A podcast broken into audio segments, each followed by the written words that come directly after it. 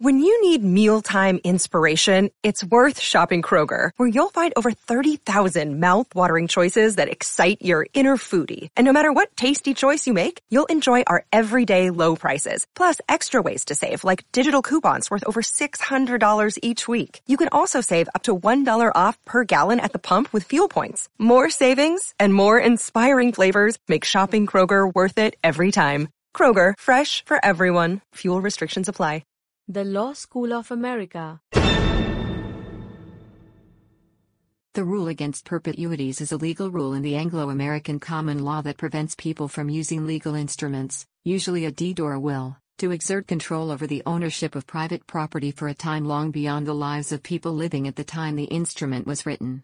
Specifically, the rule forbids a person from creating future interests, traditionally contingent remainders and executory interests, in property that would vest beyond 21 years after the lifetimes of those living at the time of creation of the interest, often expressed as a life in being plus 21 years.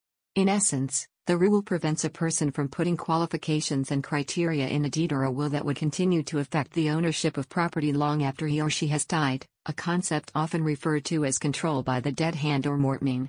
The basic elements of the rule against perpetuities originated in England in the 17th century and were crystallized into a single rule in the 19th century. The rule's classic formulation was given in 1886 by the American legal scholar John Chipman Gray. No interest is good unless it must vest, if at all, not later than 21 years after some life in being at the creation of the interest. John Chipman Gray, Rule Against Perpetuities Section 201. The rule against perpetuities serves a number of purposes.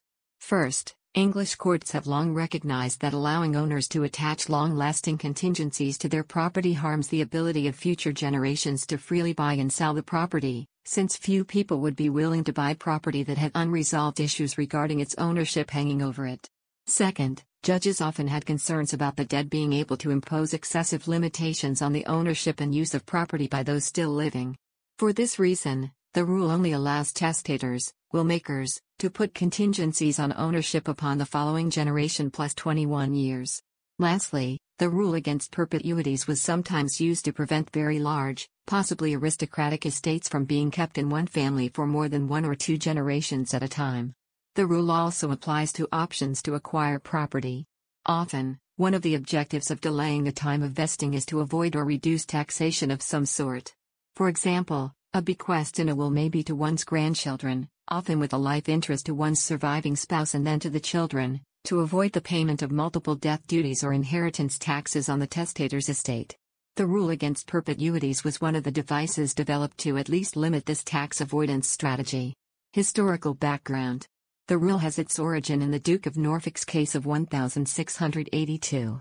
That case concerned Henry, 22nd Earl of Arundel, who had tried to create a shifting executory limitation so that some of his property would pass to his eldest son, who was mentally deficient, and then to his second son, and other property would pass to his second son, but then to his fourth son. The estate plan also included provisions for shifting property many generations later if certain conditions should occur. When his second son, Henry, succeeded to his elder brother's property, he did not want to pass the other property to his younger brother, Charles. Charles sued to enforce his interest, and the court, in this instance, the House of Lords, held that such a shifting condition could not exist indefinitely. The judges believed that tying up property too long beyond the lives of people living at the time was wrong, although the exact period was not determined until another case, Cadell v. Palmer, 150 years later. The rule against perpetuities is closely related to another doctrine in the common law of property, the rule against unreasonable restraints on alienation both stem from an underlying principle or reference in the common law disapproving of restraints on property rights. However, while a violation of the rule against perpetuities is also a violation of the rule against unreasonable restraints on alienation, the reciprocal is not true. As one has stated, the rule against perpetuities is an ancient, but still vital, rule of property law intended to enhance marketability of property interests by limiting remoteness of vesting. For this reason, Another court has declared that the provisions of the rule are predicated upon public policy and thus constitute non waivable, legal prohibitions. Common law. Black's Law Dictionary defines the rule against perpetuities as a common law rule prohibiting a grant of an estate unless the interest must vest, if at all, no later than 21 years, plus a period of gestation to cover a posthumous birth, after the death of some person alive when the interest was created. At common law, the length of time was fixed at 21 years after the death of an identifiable person alive at the time the interest was created. This is often expressed as lives in being plus 21 years. Under the common law rule, one does not look to whether an interest actually will vest more than 21 years after the lives in being. Instead, if there exists any possibility at the time of the grant, however unlikely or remote, that an interest will vest outside of the perpetuities period, the interest is void and is stricken from the grant. The rule does not apply to interests in the grantor himself. For example, the grant for A so long as alcohol is not sold on the premises, then to B would violate the rule as to B however, the conveyance to B would be stricken, leaving to A so long as alcohol is not sold on the premises. This would create a fee simple determinable in A, with the possibility of reverter in the grantor, or the grantor's heirs. The grant to B would be void as it is possible alcohol would be sold on the premises more than 21 years after the deaths of A, B, and the grantor. However, as the rule does not apply to grantors, the possibility of reverter in the grantor, or his heirs, would be valid. Statutory modification. Many jurisdictions have statutes that either cancel out the rule entirely or clarify it as to the period of time and persons affected. In the United Kingdom, dispositions of property subject to the rule before July 14, 1964 remain subject to the rule. The Perpetuities and Accumulations Act 1964 provides for the effect of the rule of interests created thereafter. The Perpetuities and Accumulations Act 2009 codified the wait and see doctrine developed by courts and made the perpetuity period 125 years. In the Republic of Ireland, the rule was abolished as of December 1, 2009. The states of the United States have differing approaches. Some states follow the wait and see approach, or second look doctrine, and or apply the cy-près doctrine. Under the wait and see approach, the validity of a suspect future interest is determined on the basis of facts as they now exist at the end of the measuring life, and not at the time the interest was created. Under the cy-près doctrine, if the interest does violate the rule against perpetuities, the court may reform the grant in a way that does not violate the rule and reduce any offensive age contingency to 21 years. Other states have adopted the uniform statutory rule against perpetuities, or some variant of it which extends the waiting period typically to 90 years after creation of the interest. At least six states have repealed the rule in its entirety, and many have extended the vesting period of the wait and see approach for an extremely long period of time, in Florida, for example, up to 360 years for trusts. In Australia, each of the states has followed the UK approach to perpetuities, with statutory modification. In New South Wales, for example, the Perpetuities Act 1984 limits perpetuities to 80 years, but also adopts the wait and see approach. Application in the United States. The rule against perpetuities is one of the most difficult topics encountered by law school students. It is notoriously difficult to apply properly. In 1961, the Supreme Court of California ruled that it was not legal malpractice for an attorney to draft a will that inadvertently violated the rule. In the United States, the common law rule has been abolished by statute in Alaska, Idaho, New Jersey, Pennsylvania, Kentucky, Rhode Island, and South Dakota. A new U.S. uniform statutory rule against perpetuities was published in 1986 that adopts the wait and see approach with a flat waiting period of 90 years in place of the rule of life in being plus 21 years.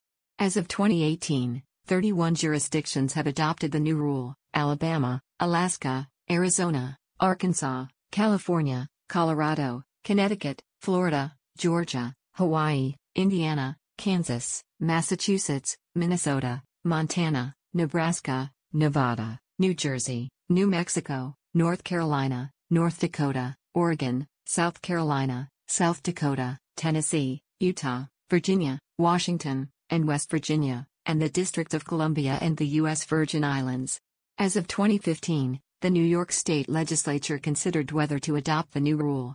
Other jurisdictions apply the cy-près doctrine, which validates contingent remainders and executory interests. Under certain circumstances, the traditional rule would have considered these remainders and interests to be void. Applications In 1919, Wellington R. Burt died, leaving a will that specified that apart from small allowances, his estate was not to be distributed until 21 years after the death of the last of his grandchildren to be born in his lifetime.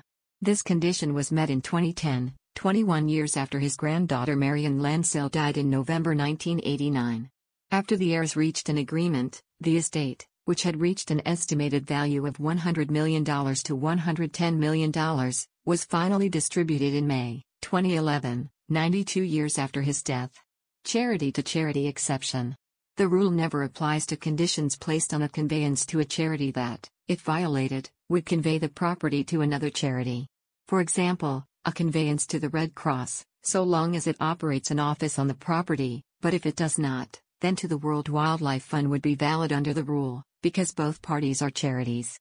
Even though the interest of the fund might not vest for hundreds of years, the conveyance would nonetheless be held valid. The exception, however, does not apply if the conveyance, upon violation of the condition, is not from one charity to another charity. Thus, a devise to John Smith, so long as no one operates a liquor store on the premises, but if someone does operate a liquor store on the premises, then to the Roman Catholic Church would violate the rule. The exception would not apply to the transfer from John Smith to the Roman Catholic Church because John Smith is not a charity. Also, if the original conveyance was to John Smith and his heirs for as long as John Smith or his heirs do not use the premises to sell liquor, but if he does, then to the Red Cross this would violate the rule because it could be more than 21 years before the interest in Red Cross would vest, and therefore, their interest is void. Thus leaving John with a fee simple determinable and the grantor a possibility of reverter. A famous actual example of this exception applies to Harvard's Widener Library. Eleanor Elkins Widener, the library's benefactor, stipulated that no additions or alterations could be made to the facade of the building. If the university ever changes the facade, it loses the building to the Boston Public Library. Because both Harvard and the Boston Public Library are charities, the restriction can apply indefinitely. Saving Clause in order to satisfy the rule against perpetuities, the class of people must be limited and determinable. Thus, one cannot say in a deed until the last of the people in the world now living dies, plus 21 years. To avoid problems caused by incorrectly drafted legal instruments, practitioners in some jurisdictions include a saving clause almost universally as a form of disclaimer. This standard clause is commonly called the Kennedy Clause or the Rockefeller Clause because the determinable lives in being are designated as the descendants of Joseph P. Kennedy, the father of John F. Kennedy, or John D. Rockefeller. Both designate well known families with many descendants, and are consequently suitable for named, identifiable lives in being. For a time, it was popular to use a royal lives clause, and make the term of a deed run until the last of the descendants of, for example, Queen Victoria now living dies plus 21 years. Related rules. Jurisdictions may limit usufruct periods. For example, if a corporation builds a ski slope and gives rights of use, usufruct, as gifts to corporate partners, these cannot last in perpetuity, but must terminate after a period that must be specified, for example 10 years. A perpetual usufruct is thus forbidden and perpetual might mean a long, but finite period, such as 99 years. Here usufruct is distinct from a share, which may be held in perpetuity. Cultural references. The rule against perpetuities figures as a prominent plot point in the 1981 film Body Heat. It also figured as a secondary plot line in the 2011 film The Descendants. Now a word from our sponsor, the Law School of America. In the common law of England, the doctrine of worthier title was a legal doctrine that preferred taking title to real estate by descent over taking title by devise or by purchase. It essentially provides that a remainder cannot be created in the grantor's heirs, at least not by those words. The rule provided that where a testator undertook to convey an heir the same estate and land that the heir would take under the laws of inheritance, the heir would be adjudged to have taken title to the land by inheritance rather than by the conveyance, because descent through the bloodline was held to be worthier than a conveyance through a legal instrument. History of the doctrine The doctrine of worthier title, like the rule in Shelley's case, had its origin in attempts by royal courts to defeat various devices contrived by lawyers during the era of feudalism to retain lands in their families while avoiding feudal duties, and to secure its free alienability. The creation of family settlements designed to preserve land within the family, transfer it without feudal duties due to the lords of the fee upon transfer at death, and preserve it from claims of creditors, occupied the ingenuity of many common lawyers during the late Middle Ages. So did efforts to undo the restrictions placed by ancestors once they became inconvenient. These concerns underlie the explanation given in Coke on Littleton. But if a man makes a gift entail, or a lease of life, the remainder to his right heirs, this remainder is void, and he hath the reversion in him, for the ancestor during his life beareth in his body in judgment of law all his heirs, and therefore it is truly said that heirs as pars antecessories. The heir is a part of the ancestor, and this appeareth in a common case, that if land be given to a man and his heirs, all his heirs are so totally in him as he may give the land to whom he will. The law deemed that since no one is an heir until the person he or she inherits from dies, an attempt to create a remainder interest in the heir created no present interest at all. This interpretation draws strength by analogy from the common words of a conveyance in fee simple, to n and his heirs. This conveyance creates no present interest in any heir, why should a remainder do the same? Why it makes a difference. But if the heir receives the same interest in the property that he would have received either way, the doctrine of worthier title would appear at first impression to be a distinction without a difference. The rule divests heirs of interests they seem to have under instruments. The rule makes a difference when property owners make inter vivos gifts of less than fee simple interests. Suppose Adam owns title to lands, is married to Beulah, and executes a deed to Beulah for life, and then to Adam's heirs, Caleb and Dinah. Adam's intent in these words of conveyance would appear to be to grant Beulah a life estate, and then create a vested remainder interest in his apparent heirs Caleb and Dinah. The remainder interest is vested because Beulah is mortal, her death is certain to happen. But, since Caleb and Dinah are already Adam's apparent heirs, their interest under the laws of descent is worthier than the interest they take under the instrument, and the deed is construed as if Adam had stopped with Tabula for life. This doctrine is further complicated by the fact that although Caleb and Dinah are Adam's heirs apparent, it is legally impossible to determine who is an heir until the death of the grantor. The remainder interest Caleb and Dinah were meant to have in the land subject to Beulah's life estate would have been a vested interest as the conveyance was written, but that vested interest is wiped out by the doctrine of worthier title. Imagine then that Adam then falls on hard times, and his creditors take judgments against him. If the deed were given effect as written, Caleb and Dinah's vested rights to the remainder interest would have existed p. prior to any judgment liens, and would therefore be prior in right to the claims of Adam's creditors. The doctrine of worthier title, preferring title by intestate succession over title by the instrument, wipes out that vested interest and prefers the rights of Adam's creditors over the rights of Adam's heirs. This illustrates that although the doctrine of worthier title, by its terms, does not affect the right passed from the ancestor to the heir, it can operate to cut off rights of the heirs against third parties. It makes a difference who one's heirs are. The doctrine of worthier title can also affect estates created by will, when those estates are in people who would not take by intestate succession. Suppose once more that Adam is a testator, Adam's good friends in life were Edward and Fran, and Adam's surviving child is Dinah. Under applicable state laws of intestate succession, Dinah would be Adam's heir if Adam had no will. But Adam does have a will, it firstly leaves his land to Edward for life, then to Adam's heirs, and it also contains a residuary clause that leaves the remainder of Adam's estate to Fran. By the operation of the instrument, Edward would have a life estate in the land, while Fran would inherit the rest of the estate immediately, then Adam's heirs, for example, Dinah, would have a vested remainder interest in the land and expect to inherit it upon Edward's death. The doctrine of worthier title intervenes, however, with unexpected results.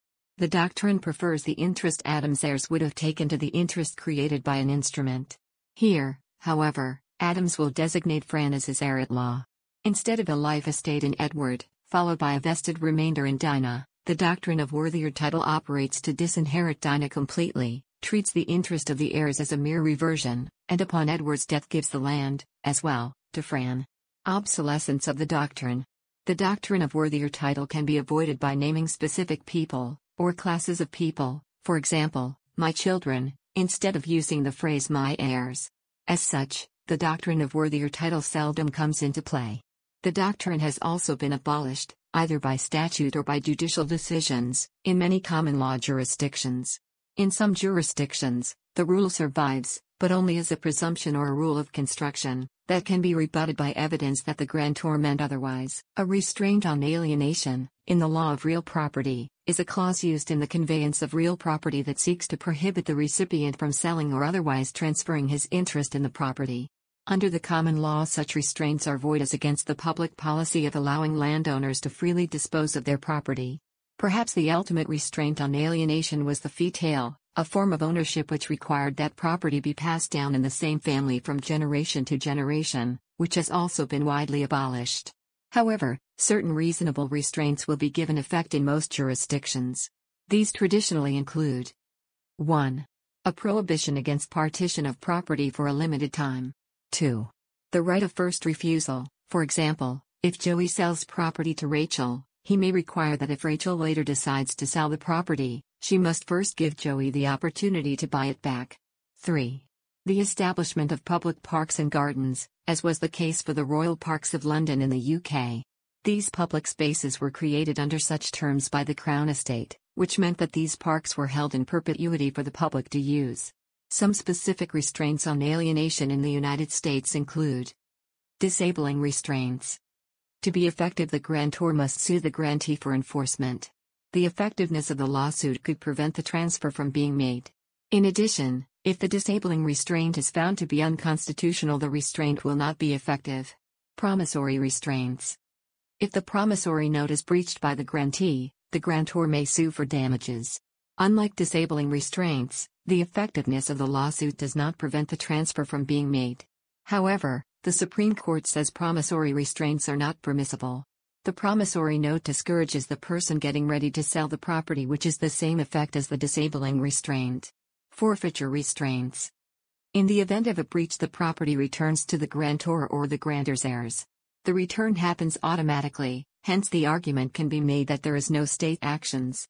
However, according to a constitutional argument, the mere fact that the state recognizes the validity of an automatic transfer makes it a state action. To be effective, the restraint must be reasonable, and the restraint must be the same as a real covenant or equitable servitude. There are six factors to determine if the restraint on alienation is reasonable. 1.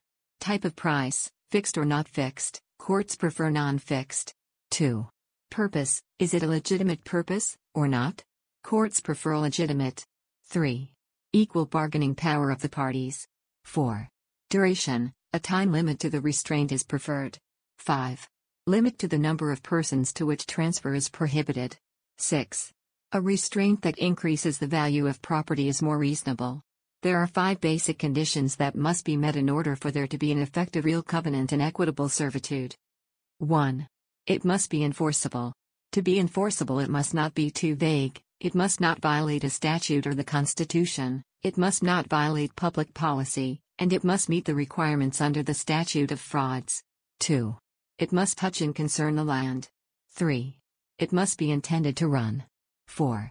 There must be privity between the successive occupants. 5. There must be notice of the existence of a real covenant slash equitable servitude. New Zealand law. In New Zealand, Te Ture Whenua Maori Act 1993 slash Maori Land Act 1993 puts restrictions on alienation of land owned by a Maori person, or by a group which is predominantly Maori.